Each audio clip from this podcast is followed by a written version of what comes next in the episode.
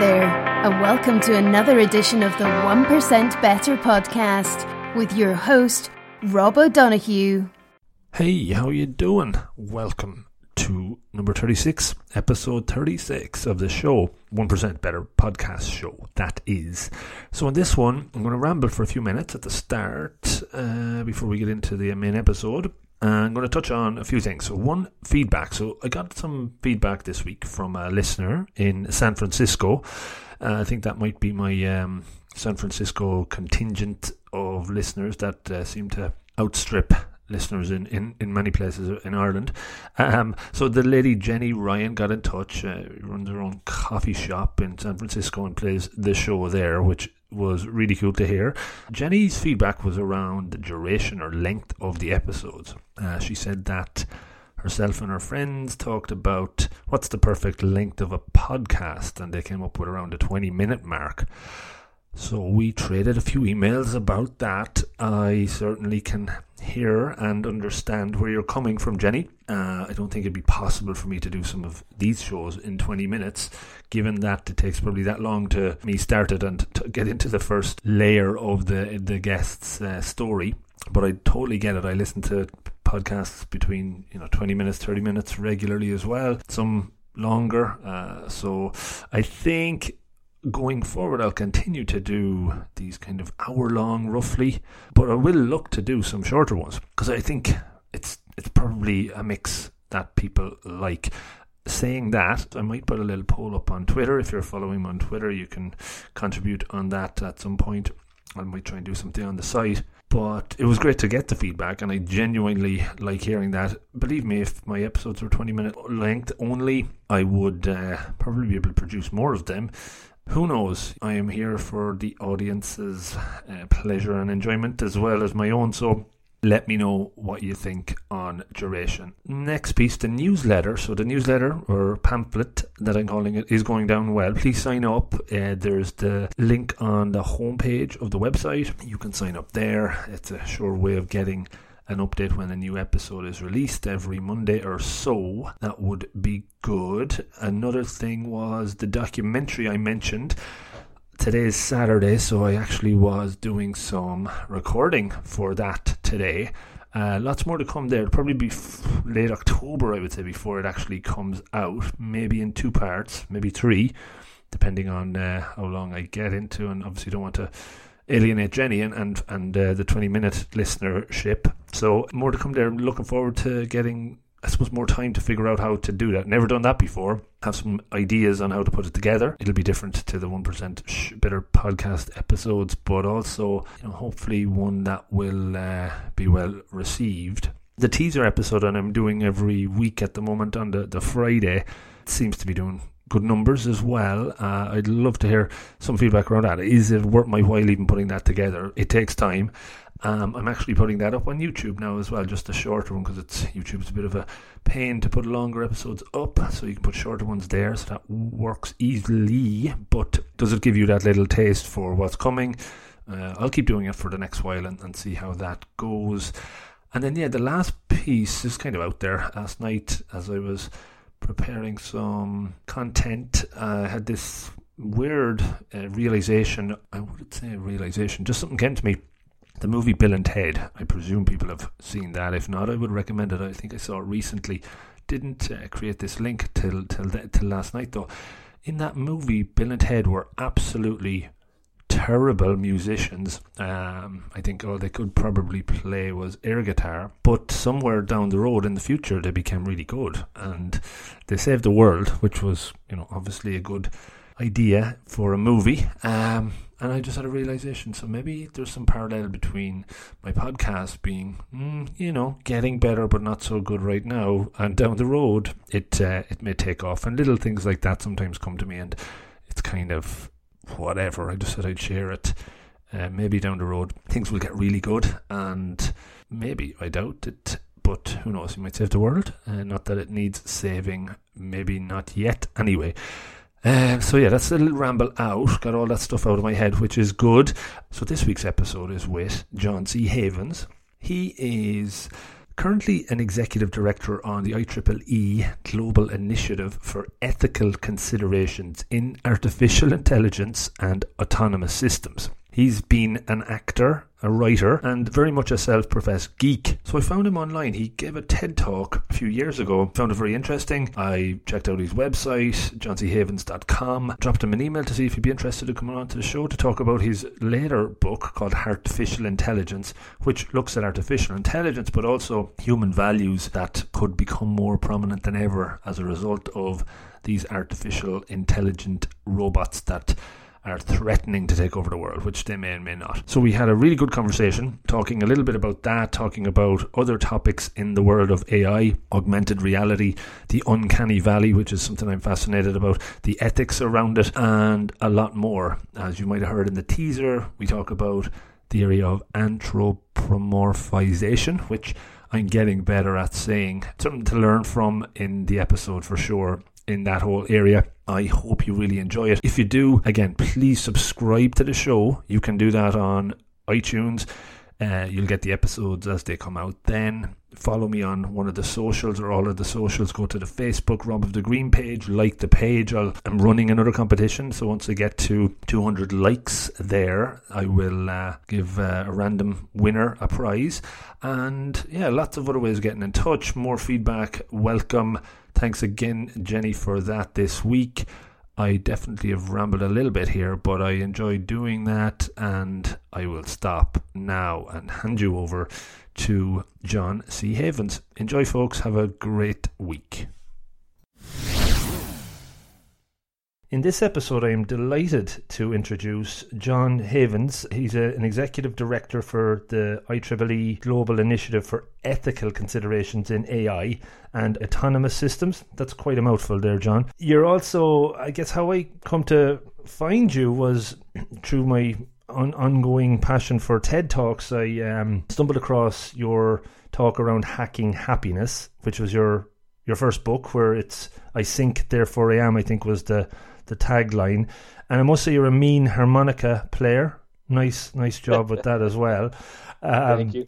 So that was an excellent talk. And when I did a little bit more digging into to the talk, it uh, then transpired that you wrote a book since then around artificial intelligence or touching on artificial intelligence called Heartificial Intelligence. So I think there's some really good stuff that I'd uh, like to extract from you today. So, with that said, welcome to the show. Well, thank you, Rob, for having me uh, on the show, and I'm happy to be extracted from. Yeah, yeah. well, we we keep the extracting going on for the next forty-five minutes or so.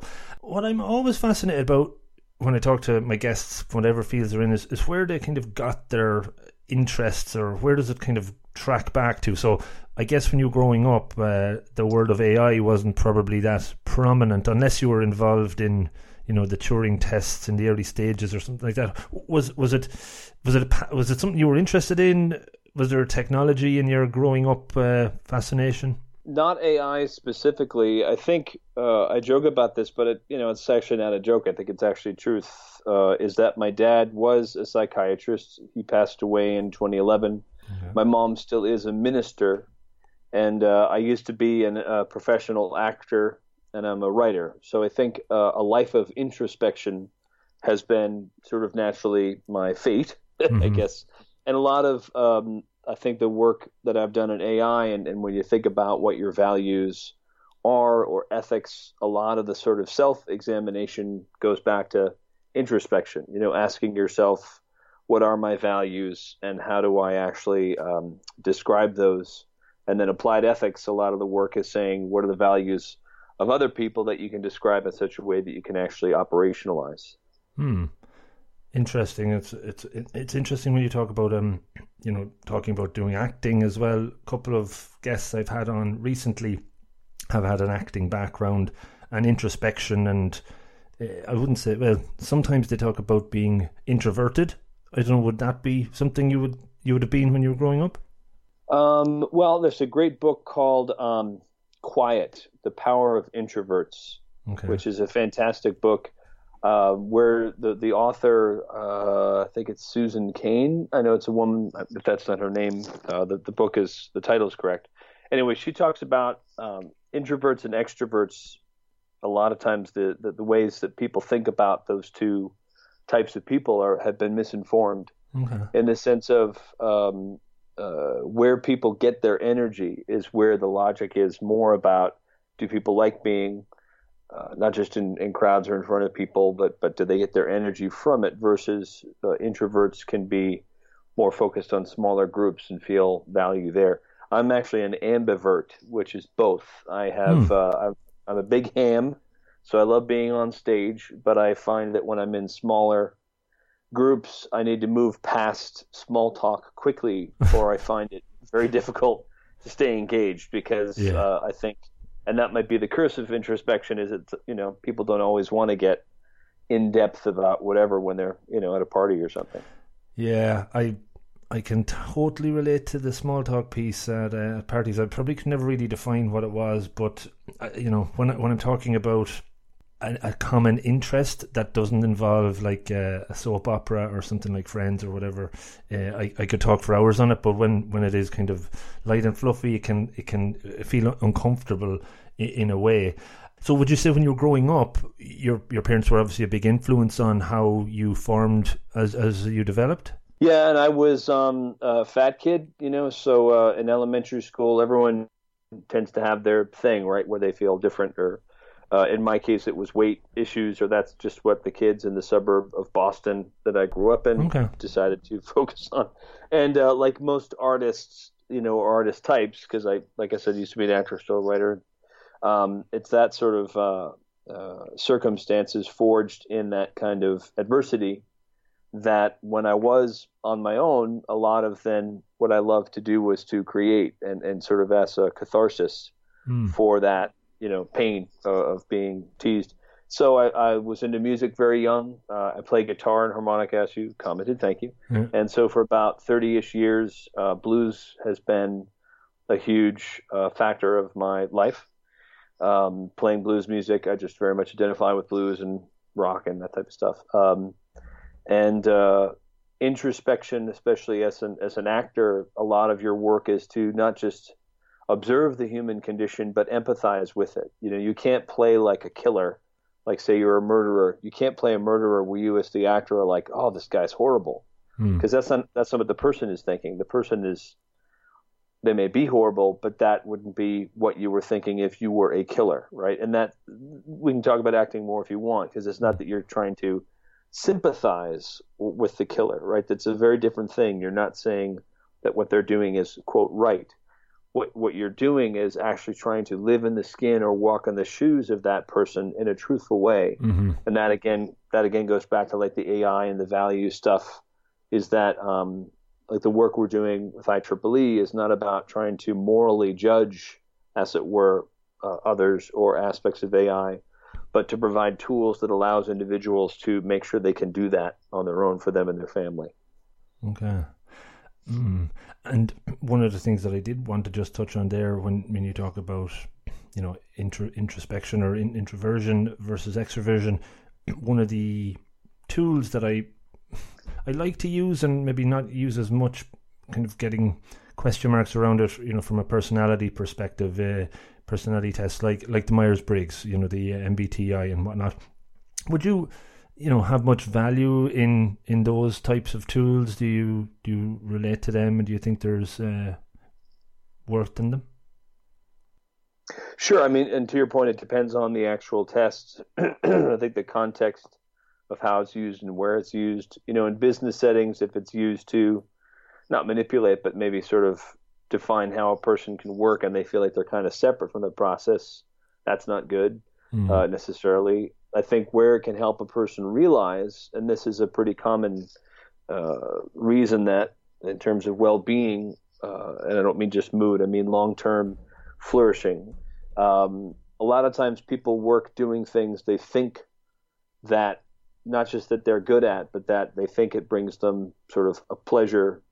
Um, but what they realize is they may be missing out on aspects of, of what would bring them in positive psychology it's called flow mm-hmm. which is which is work or activities they do even if they didn't get paid or in the case of like playing a musical instrument uh, uh, it's this idea of mastery mm-hmm. um, anyway if you aren't used to those kind of framings of work, Mm. then a lot of times you just think, well, I hope I like what I'm doing today and I get paid. Mm-hmm. That that's where the Myers Briggs stuff can be a great tool to sort of say like, Mm. hey Rob, aware that these specific things are actually what you got excited about Mm. in the framing of the test, and then you might be able to go, this is the goal.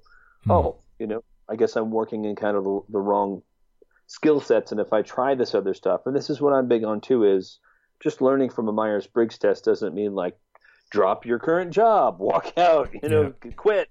It Mhm. means see if you can experiment in the context of the organization you already work to work on those skills and see how it makes you feel and, and how it changes your performance. And that's a great tool then to go to a manager too as well because you're not saying again, I want to quit or whatever. You're saying, I learned these things from this test. Is there a project I can work on for a while to see if they have validity? Hmm. Cool. And uh, again, this is cool about the conversation that we're kind of going off in a little bit of a tangent, which makes it more natural from, from my perspective. But I was on vacation myself recently, and uh, I read a book. Um, Cal Newport, uh, one around. I think I think it's called "So Good They Can't Ignore You." I don't know if you've heard of it or read it.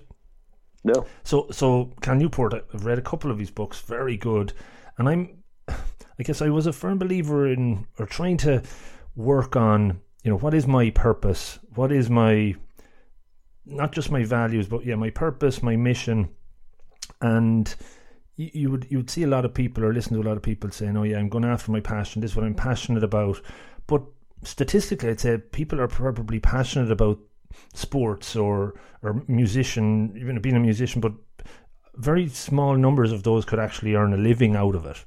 Um, and the, the the truth or the reality is, you know, what you're passionate about is probably not something you're going to, to make a living out. So you do have to kind of put up with some of the other stuff. And what Cal Newport teased out a really good concepts is that this idea of yeah, working really, really hard at something and then developing almost a passion for it when you build that mastery up that you talked about there.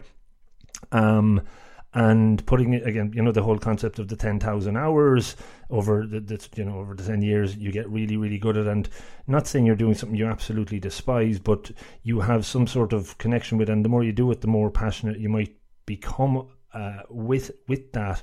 Um, is that something you would you would think or agree in?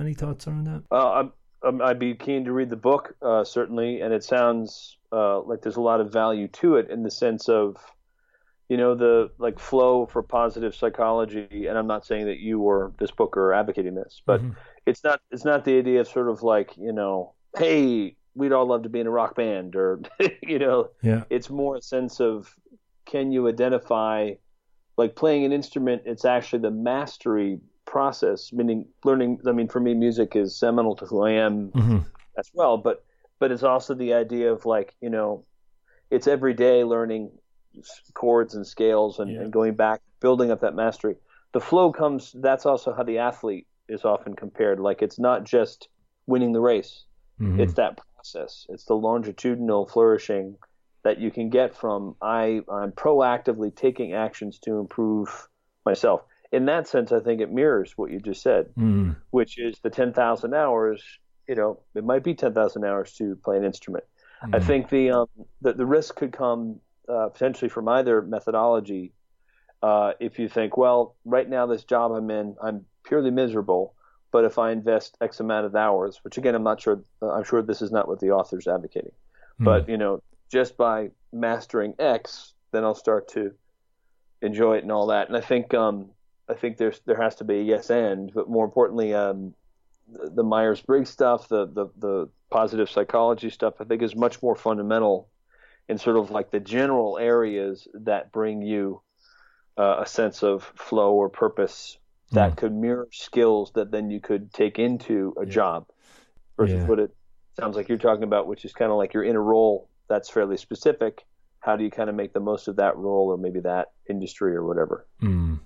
Yeah, and, and just as you were talking about mastery, he talks about taking the craftsman's, craft person's mindset. So you, he, he, he spent a few weeks with a, a, a jazz musician, touring and, and sticking with him, watching him practice, and how he practiced with this deliberate purpose and um, and uh, you know built up that I suppose that passion. And on top of it, he talked about the idea of having. Uh, career capital so you would spend you might spend 10 years working in a certain kind of role then you say oh i'm sick of this job now i want to try and do something else it's really trying to extract the parts of that role you you liked and if you are doing something else bringing those with you and combining them with maybe something you were passionate about and and having you know having that capital that you've built up over the years to kind of form that new role that becomes your purpose but um, I, I, don't want to spend all our time talking about the book, but it's certainly a good one. I would recommend. He, he wrote another one called um, Deep Work, which talks about the types of work people can do to be productive yeah, I'm not a, I'm, I'm not a, a getting any extra, you know, royalties for talking about Cal Newport books here. This is about uh, I want to talk about your your book, John. So, um, so so I guess grow, growing up, then when you started to go to uni- secondary, school, high school, university, did you start to find your own clear purpose, or or were the things you were doing growing up all kind of fitting with what you were passionate about? Sort of. I mean, in high school, ever uh, since elementary school, I knew I was a big ham that I loved acting and performing. And uh, in high school, then I got into like I was like the chorus, you know, Glee sort of geek, okay. and played in a lot of played in a lot of bands. And um, my faith um, was a huge deal for me. I mean, it's it's still the, the central part of who I am, but um, it's sort of I, I came into my faith initially, at least in in uh, uh, junior high and high school, and and uh, went to college thinking I was going to be a minister. So I went to a small Christian college in uh, Harrisburg, near Harrisburg, Pennsylvania, and double majored in history and theater because I knew I was still very passionate about acting. And it was my uh, theater professor, I think my freshman year, yeah, a wonderful guy named Earl Genzel, um, who said, "Listen, you know, John, I think it seems to me in your heart that you really want to pursue acting. Mm-hmm. And if that's if that's the case, you know, uh, God is Christian school, right? So God can use you in in that as a ministry, as it were, in the same way that God might use you to be a, a minister in the pulpit. Mm-hmm. And it's interesting when I was an actor for the better part of 15, 20 years, how many people I had met that had had a similar journey. They went into you know they were going to be a rabbi or a Buddhist monk or you know what have you, and they realized they wanted to pursue acting. And sometimes vice versa. I'd meet former actors who are now ministers or um, you know whatever. And I think that's a, a clear kind of callback to how a lot of sort of ancient acting started. Is is that in a lot of cultural traditions, the the shamans or the rabbis or the whoever were sort of per, providing the catharsis hmm. that actors still do. So I don't know. That's one analogy. And then um, once I've got into acting uh, after my sophomore year of college, I spent a summer at the Williamstown Theater Festival in uh, New England, and really realized, okay, this is what I want to do for my career. And um, I grew up as an actor at Williamstown. I turned equity after being there for a number of summers. Moved to New York in 1991, got an agent, and within about a couple of years had um, met all the casting directors and was starting to get some you know half decent parts in Law and Order here and there okay. and films and and what have you. Okay, cool. So so for a period you were a working actor, you were you were enjoying and, and loving that. When did I guess the tech kind of passion come into it? Because there is a there's a technology interest there, right? Oh, big time. I, I mean, I've been a geek all my life, and I think as a kid it manifested in sort of like the the cult of many geeks. You know, things like Monty Python. Mm-hmm. And I'm 48, so I grew up like you know worshiping, as it were, at the foot of Python, and and uh, then all the kind of 80s geekish stuff, you know, that led uh, a lot of people like Minority Report and, and all the movies that mm. then you kind of go backwards into get into Philip K. Dick and Heinlein and and uh, Ray Bradbury, and so uh, the sort of um, cultural uh, mystique of sci-fi, I think, lends a lot of you know people who are geeks at the core, like I am, to to sort of come to technology sooner or later, mm. in one way or another. And for me, it was when um, I'd had a great uh, what most people call a journeyman's acting career, which is I made my health insurance, I made a a good living for an actor for a number of years, and then I have uh, had kids. I, I have kids, and they were um, at an age where I didn't want to be away that much, and especially for a New York actor who had done some musicals, touring is the way you make a lot of money, Right. or at least enough money to, to kind of bank some. And uh, I just didn't want to be away from my kids, Mhm. and I fell into podcasting. Was the Hmm. the d- direct jump to to um, business and technology because my dad raised me on uh, the great old um, radio shows like The Shadow and all that stuff. And so I was like, oh, so storytelling via podcast is now a way that brands can sort of define who they are. And same thing with independent podcasters. Sure. So, so in 2005, I made the jump into tech uh, with uh, podcasting, and like you know, being a podcaster yourself, hmm uh, the the the awesome direct joy of being able to immediately, you know, have a voice, right, literally and figuratively. And um, what happened is the uh, about.com that website I started writing for them about how to podcast. I ran two big podcasting conferences in New York City Wow. in 2007, 2008. There was like a thousand people at one and 800 at the next Brilliant. and that's also where I got into business in this, or more formally into business. As an actor, you really learn how to network, especially you know to get jobs, and um, so business development was kind of a natural fit. and I worked at uh, Blog Talk Radio, which you probably know as a podcaster, hmm um, as VP of uh, Business Development, and then that led to a friend of mine was looking for help in the PR firm where she was running social media, Right. and so I joined that, and I ended up being an EVP of social media at this top ten PR firm, and Wow. learned a ton of stuff of business. Brilliant. Yeah, and then and then um, I can tell you the rest of the journey later, but that's that middle part. This was kind of happening organically. That you weren't really pl- plotting this out. It was just you were falling into it in some ways, but Oh yeah, I think what happened is with acting, I've been looking around for I don't know however many months in terms of what a next sort of career could be, and podcasting was a wonderful natural next step. I've been writing for years as a consultant, okay. so I, I ghost wrote a bunch of books and wrote like scripts for plays and stuff. Okay. But it was at that point where I was like, oh, this is going to be a thing. Like this is back when it was still you know new media, Absolutely. 2005. So it's like this is a thing. So if I can get ahead of the curve, Hmm. I can you know have a next sort of career, which is fortunately has has worked out. Brilliant.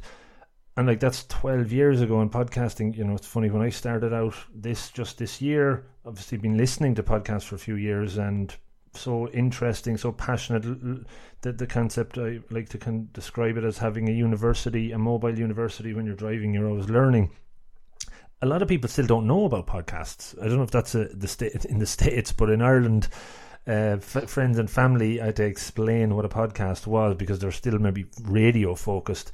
Um, it's still, I guess, a new media, even though it's twelve years old.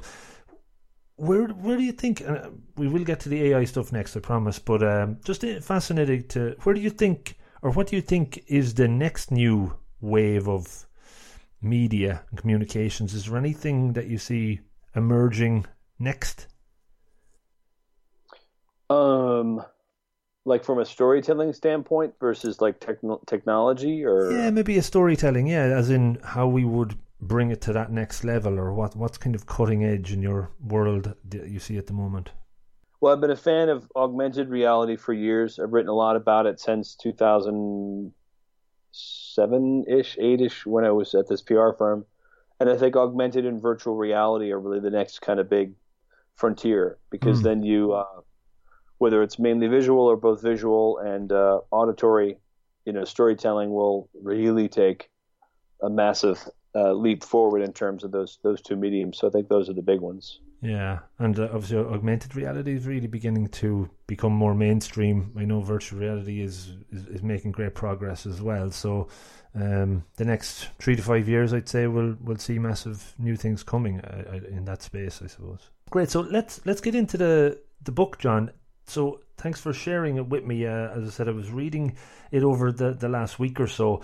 What really struck me was the way you kind of created the the story um, to get the point across. At the very start, you talked about the uh, the story where your daughter was getting a, a chip inserted, um, and not only having a chip in, inserted into into their head, uh, but the fact that they could potentially be hacked was was the thing that kind of stuck out out for me. It showed great imagination. Was there, you know, from putting a lot of these ideas together, did you feel the best way to get that message across was trying to create these stories? Yeah, I, I totally did, and thanks, thank you for reading it and, and talking about it because um, what um, what I think is is challenging with uh, AI as with any a lot of new emerging technologies is it's it's pretty easy to kind of separate it from how you as an individual will deal with aspects of it, and um, for me, and, and the the story about my daughter is fictional, meaning mm-hmm. I have a real daughter. Yeah. But it was actually very much about my dad. My dad passed away from Parkinson's. Okay. And there is this actual chip. That's actually true. I, I tried to make most of the fictional vignettes actually be based in existing technologies, mm-hmm. uh, or existing. Sometimes they're very cutting edge, and other times they're more robust. But you could put a chip in someone's brain right now. Uh, I have a friend whose wife just did this. It can stem or slow or mitigate the actual electro, electrical uh, impulses and synapses um, that affect things uh, like Parkinson's are in the brain. So for me, that was one starting point where I thought if a chip in my dad's brain would have helped keep him alive, um, even though that might have freaked me out, would I have wanted him to do it? And the answer is, of course. Mm. Uh, same thing with my daughter. Mm-hmm. But I think it's easy sometimes to be judgmental, understandable when you hear about people augmenting their bodies or this idea of what's called transhumanism. Um, but I wanted to try to avoid, much like I mentioned about acting before, and say, like, well, uh, where would a situation be in my own life or multiple situations be where I wouldn't be able to not proactively have to address certain, in that case, phys- physical or visceral aspects of AI, and then a lot of the other chapters, um, I just tried to envision like where, what's the ultimate sort of possibilities some of these technologies could have. Um, really, as a way, like the goal of the book, uh, the sub the subtitle or kind of main um, tagline is how will machines know what we value if we don't know ourselves? Mm-hmm and, these types of imagination exercises, at least for me, were a big goal for me writing the book, and hopefully for people reading it to say, okay, that vignette makes me think of in my own life how I would deal with a similar situation. Um, how do I feel about that? Mm-hmm. Positive, negative. And then as you kind of make those decisions about the specifics of how they react to you, you're actually doing a maybe very general, but uh, sort of a study in your own personal ethics or values, which is a big goal for the for the book.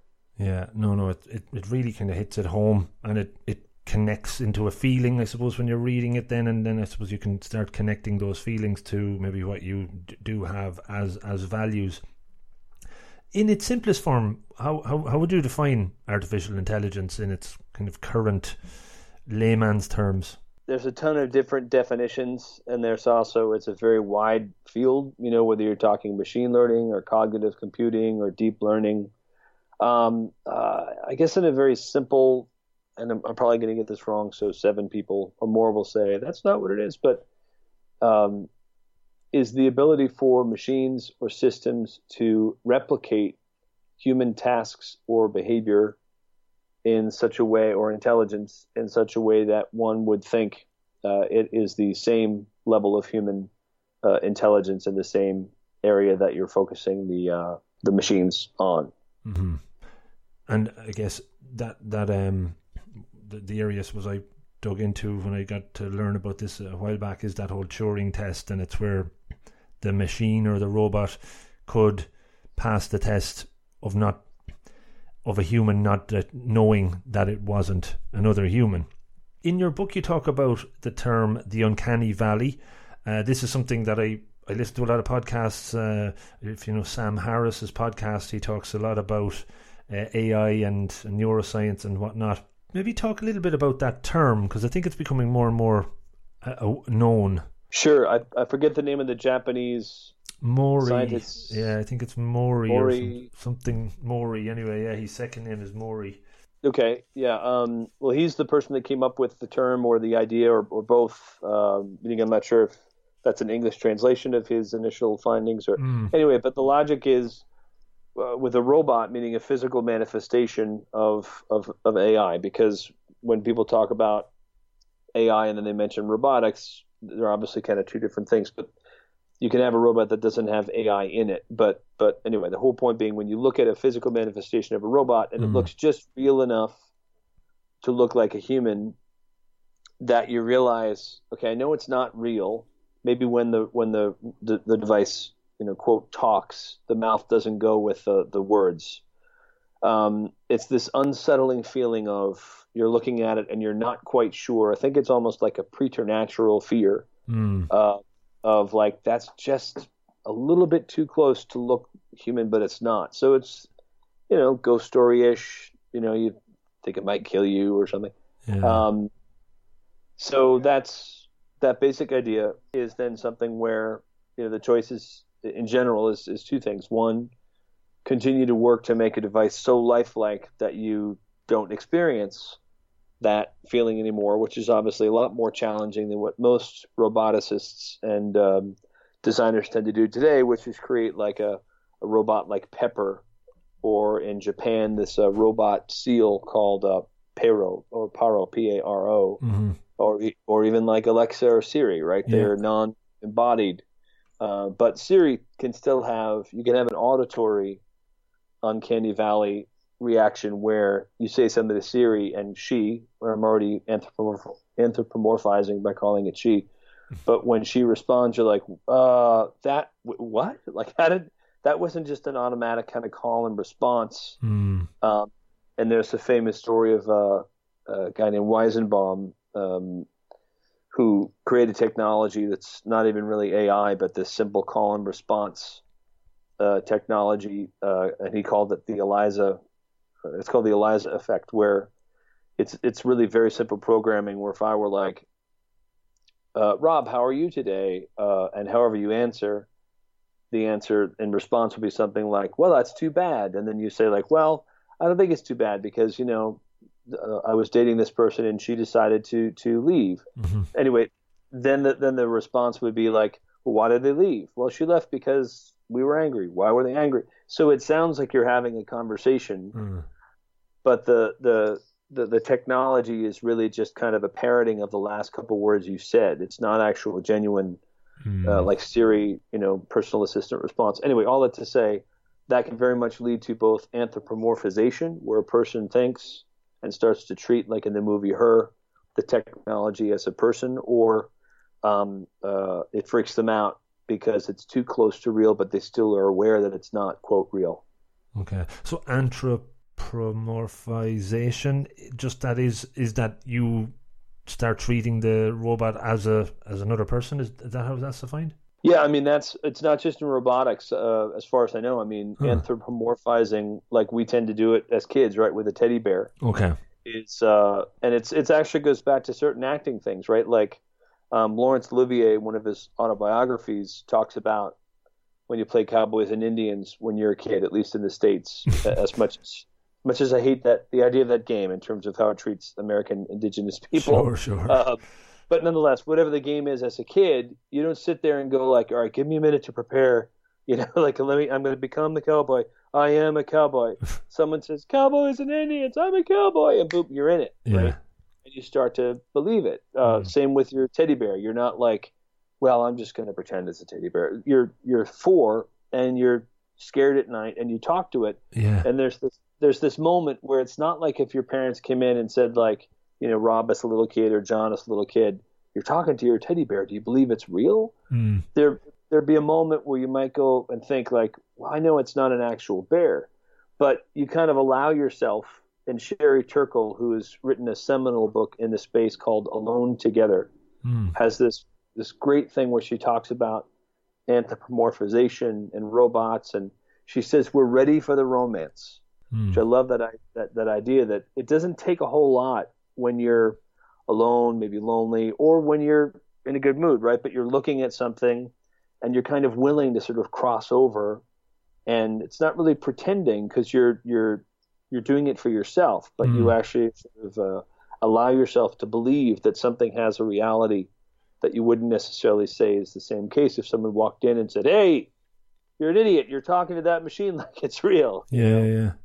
Oh no, that's that's really interesting to define it like that. Uh, what's going off in my mind there is, and I'm not saying I had, but I know when you're growing up, you could almost have an imaginary friend as well, right? You mightn't have a bear or whatever. Would that still apply to something that doesn't even have any physical form? Is, is that anthropomorphizing an imaginary thing? I don't know. Does that, that would it be a different? Oh yeah, it would be yeah. Uh, no, I think it's actually easier sometimes. Uh, like the movie Her, uh, I bring that up, or the, Yeah. great show Black Black Mirror. Yeah, Black Mirror is Um, great. There's that episode where the young, uh, the, the guy in a young couple, married couple, dies, and his wife finds this technology that can kind of bring them back. And with it, Yeah, yeah, in the, It's- it, uh, Domhnall Gleeson, I think, was the character in it.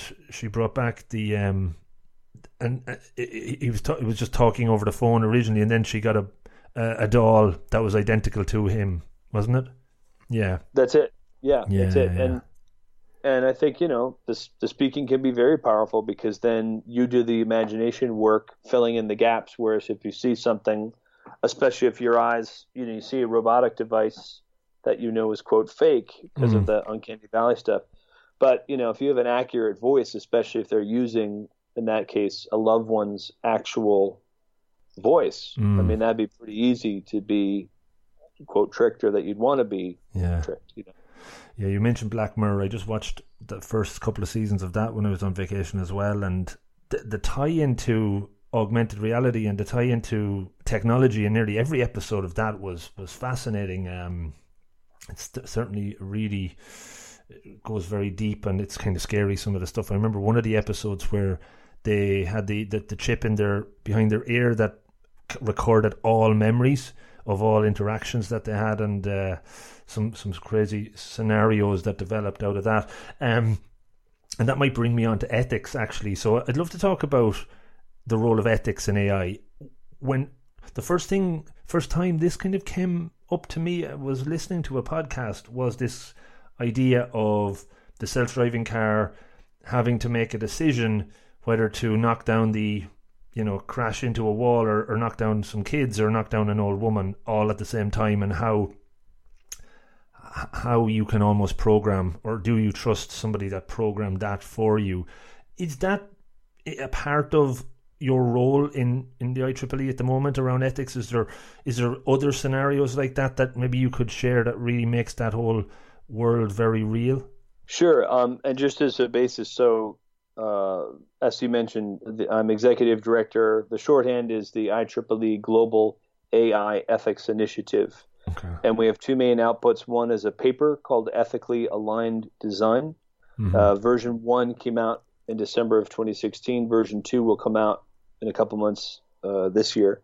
right. And then um, it has a number of sections written by expert AI ethicists types, as well as policymakers and corporate types and cross pollinated. hmm And the logic there is uh, we have actually 80 issues identified in the first version. There'll be much more because we added five new committees, probably more like 150, where issues, uh, not necessarily scenarios, but issues broken up by like law, personal data, et cetera, hmm where the issues can be positive or negative, but it's more in the sense of, hey, this is the thing, right? So in the law section, uh, a newer thing that the group focused on is the idea of robotic personhood, which is this legal issue that came out of um, the EU, or at least it was kind of identified out of the EU. And along with the issues, they provide what's called candidate recommendations. So instead of just saying, "Hey, this is an issue," which is important to do to identify the issue, is also saying how to how these experts think readers uh, can can uh, you know actually make pragmatic decisions based on the issue. Mm. And um, the other big thing that we do is we create ideas for IEEE Standards Association standards or working groups. Mm. And so far, we've inspired the creation of 11 working groups. And these then become, by the way, uh, this is a pitch, but the good news is Yeah. uh, they're free to join. Uh, you don't have to be an IEEE member, IEEE member, and it's called the P as in Peter 7000 series. Okay. Um, and I can send you for your show notes. Do yeah, links. please. Yeah. Yeah, yeah. Um, and there, the logic is those working groups, people can join them and actually help create the future of AI ethics, at least in the sense of how you know an IEEE standard when it, when it's released is is pretty powerful. So anyway, that's FYI. Brilliant. Thank you for letting me do that. Yeah. I appreciate that. Um, so ethics, a lot of our priority, like in our mission statement, we talk about this is is you know ethics is not new. Uh, first of all, as a philo- philosophy, and second of all, certainly not to engineers or people creating technology. You know the the joke that we have a lot is like you don't build a bridge to have it fall down, right? Engineers are not like oh let's think about safety. That's the core of what they've done for decades, Mm. extremely well. Um, AI especially brings up aspects of dealing with human agency, like you brought up the, the the uncanny valley. It's a great example. These are just newer things. Like any newer technology brings new challenges or new realities um, uh, to the human condition. Mm. And ethics, um, uh, I think, that, like the self-driving car thing you brought up, what we're realizing is, okay, if I'm driving in a car, a regular car today, Mm. as a driver, me or Rob, we already will make the ethical decision in one sense that we'd make anyway. hmm Now, granted, depending on the physical context, we, we may not know what we would do. I like to think Mm. that if I saw a little kid in the middle of the road, I would swerve and take my own life. hmm Um, a, who knows in, in a split second if Mm. I would have enough time to think of it. B, the research in this particular area has shown most people say that they would try to save the kid's life, but then when they kind of keep doing more survey questions, they say, no, I, but I don't want my car programmed to do that, especially in a circumstance where the kid may have run in front of the car, you know, because kids do that, Mm. but you don't necessarily want to sort of sacrifice your life unilaterally Mm. based on you know people running in in the street or whatever. Anyway, um, that one scenario it's it's it's a good one to think about. It's it's it's a little bit um, complex in one sense, meaning a lot of what we're trying to say is prioritizing ethical considerations in a new way at the core of design versus waiting till it is produced. That's a big deal that that is somewhat new to most uh, companies or a lot of companies. Meaning, Mm. rather than put a self-driving car out into the general public, see what accidents may happen um, along with innovations, Mhm. and then wait for a crisis in one sense. And no one's waiting for a crisis, hoping it will happen. But if it does, then kind of going back to the drawing board and being like, okay, this is what we found out. Um, our role is and, and, and goal is to say, well, why do we have to do that? If we if we come up with methodologies, and not come up with them, but uh, applied ethics methodologies or what's called values sensitive or values driven design, it's really much more um, with uh, having a due diligence about identifying the values of end users while also identifying kind of societal metrics that you're trying to improve. Mm. So you don't just say like, "Hey, the end users like to kill people." Well, don't honor those. But um, anyway, long answer, except to say that when you have core things like accountability, Mhm. transparency, traceability, and all of the the AI that you create, these are kind of table stakes for every industry that have to happen right away, or pretty soon. Uh, uh, users and customers will say like, "Why does your competitor have all this great language?" Maybe like an uh, annual report, you know, discussing how they their different products and services are transparent, and yours aren't. Mhm. Um, this is a lot of what we're trying to sort of say is let's level set these basic uh, uh, ethical principles at the core of design right away. Okay.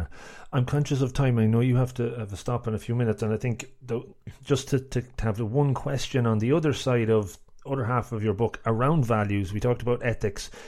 How has and how do you think AI will or or is making people have a harder look at their own value sets? And I know in the book you give great uh, interactive questions and examples on how people can track their own, identify their own values and track them, but do you believe AI is, is kind of a, a catalyst for people to start looking at their values in, in a new way or in a more concerted way?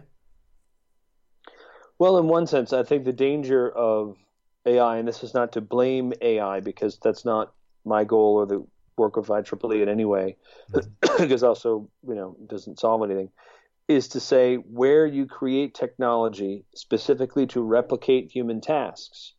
Um, it's easy to sort of think about like, well, I want to automate a steam shovel because I'm tired of breaking my back shoveling. Outside of the jobs issue, like the person who was shoveling may be out of a job, the logic there is most people would say, well done. That's an innovation. That's progress going from A to B.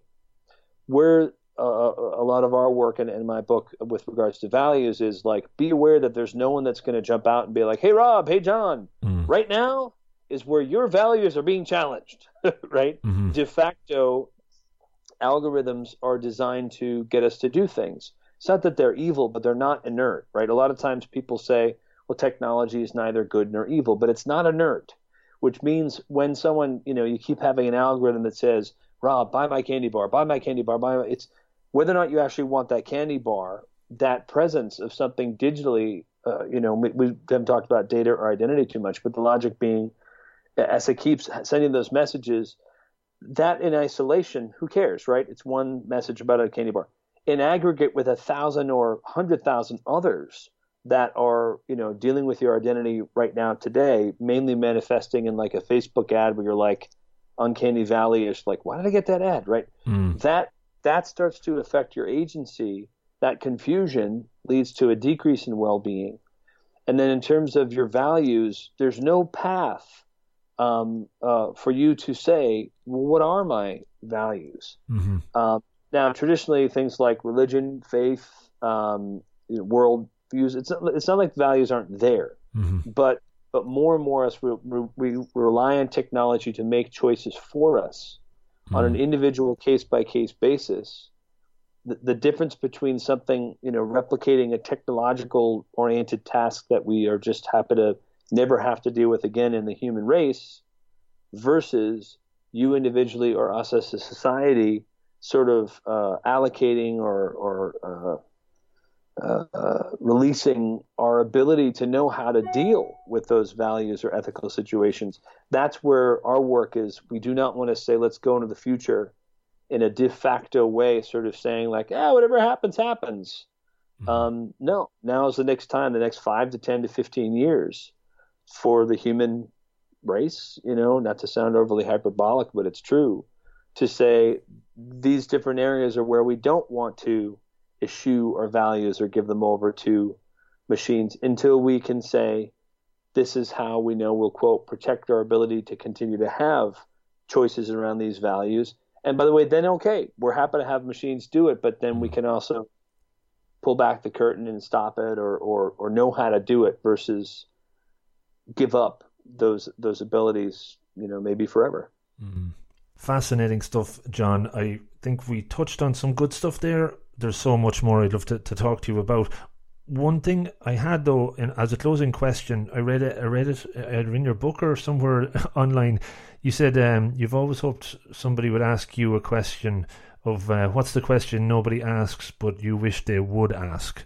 What would that be? Because I, I think that's one that you've uh, you said you'd like to be asked. So what what would that be? Well, that's a great, and that's actually one of my interview tricks. Exactly. So yeah, well I read that, so uh, I said uh, I'd throw it back at you. Yeah well done. Um, and it's a tough one too that no one ever asks me. Um, hmm.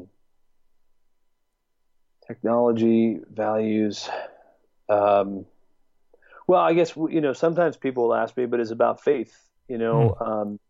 I think religion and faith has gotten kind of a bad rap, and at least in in in Western culture, you know, science um, is awesome, and I love science. I have a lot of empirical you know, the empirical thing is huge for me. I'm a, I'm a skeptic in a lot of ways, but the um, the aspect of my faith has been the most important part of who I am, and it it's uh, I could get mad sometimes I do, but I think mainly I'm sad that you know when people may think that the idea of faith um, is you know potentially bullshit in the sense of it's created by someone's sub whatever cortex and mm. that there's an external consciousness being divine entity whatever right that's just not there because we're creating it um, besides the fact that it discounts you know whatever three quarters of the world's population that avidly believes in buddhism shintoism whatever mm-hmm. um, i just think it's it's a it's a denying of a core part of the human experience where a it's someone's subjective reality so unless they're crazy they actually say, I believe I've had these different faith oriented experiences. And more importantly, you know, it's one of those tricky things of like, can science disprove God? And if the answer is no, and then the scientists say, well, can you prove God? And the faith oriented people say, well, here's, and those types of things I find kind of exhausting. And for mm. me, I'm comfortable with mystery sure. and I'm comfortable with a, a, dualistic aspect of science and faith can live together. Anyway, that's uh, that's a, a question I, I like talking about that okay. oftentimes I don't you don't get the chance to answer it. So look, yeah, no, that that's really cool. John, I, I love the book. Uh, I'm definitely going to finish it. It's Heartificial Intelligence embracing our humanity to maximize machines. Is there any other little bits of uh, info people could uh, reach out to you about, get in touch with you on? Any anything else you'd like to plug just before we wrap up? Just I'm I'm very uh, Twitter fo- focused. So at John C Havens, and it's J O H N C like Charlie H A V E N S. Uh, always love to talk to people about my work and certainly the stuff you're working on as well. So please feel free to follow me on on Twitter. And Rob, thank you so much. I really appreciate your reading the book and for the the opportunity to chat. No, thank you so much, John. And send me over some details, uh, uh, and I'll add them into the show notes as you mentioned about the IEEE. I'd be delighted to include that. Um, it's been a real pleasure to talk to you. I know we only had a short time, and uh, there was lots more we could maybe catch up at a later point on. Well, I'd be happy to come back on the show. So thank you. Yeah, thanks so much, John. And I will let you go. Have a great rest of day. All right. Cheers, Rob. Thank you. Okay, just before you go, two minutes. I hope you listen. Just give me two minutes. Okay, so number one, the newsletter. I'd love if you signed up. I have over a thousand sign-ups. You'll get a note just before an episode's released every week. And if you don't like it, just unsubscribe. It's on the site. Click on the homepage and you can sign up from there. Number two, the podcast is growing. Listeners are going up and up, and I'd like to continue to do so. So, would you be interested in supporting what I do? No obligations, but I've set up a Patreon page, which uh, is something a lot of podcasters are doing and other artists, I say loosely, and you can support it by donating for per an episode or, or just in general. That would help me improve marketing, improve everything I guess I'm doing, and try and maybe even get to the point where I can get a guest or two on and pay them for their time. So that would be great. If you think there's some value in listening to the show, maybe you'd like to, instead of buying that seventh cup of coffee during the week, you could donate the two or three euros to the show totally up to yourself. If you've got richer by the 1% Better podcast, maybe you could donate and help it grow. And how do you do so? You just go to the support page on the website, click on support, you'll see the Patreon image, click there, and it's pretty straightforward after that. Okay, that's that. What is your story? What are you getting from the show, if anything?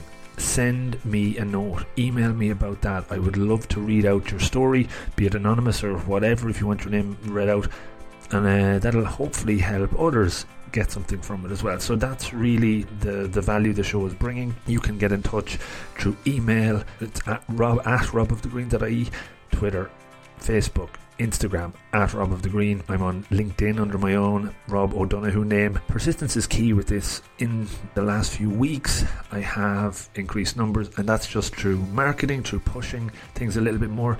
I'm going to keep doing that and get it out there. More people are hearing it. I'm gone over two minutes. I know that. If you have any ideas for guests that you'd like me to interview, I'm all ears. Get in touch. And finally, thank you so much for listening and telling people about it and liking it and sharing it. It's so nice to get a, an email from somebody I don't know and they tell me that they've got something from the show. It makes it all worthwhile. I'm going to keep doing it. I'm enjoying it. And I'm going to say good luck. Thank you. Bye.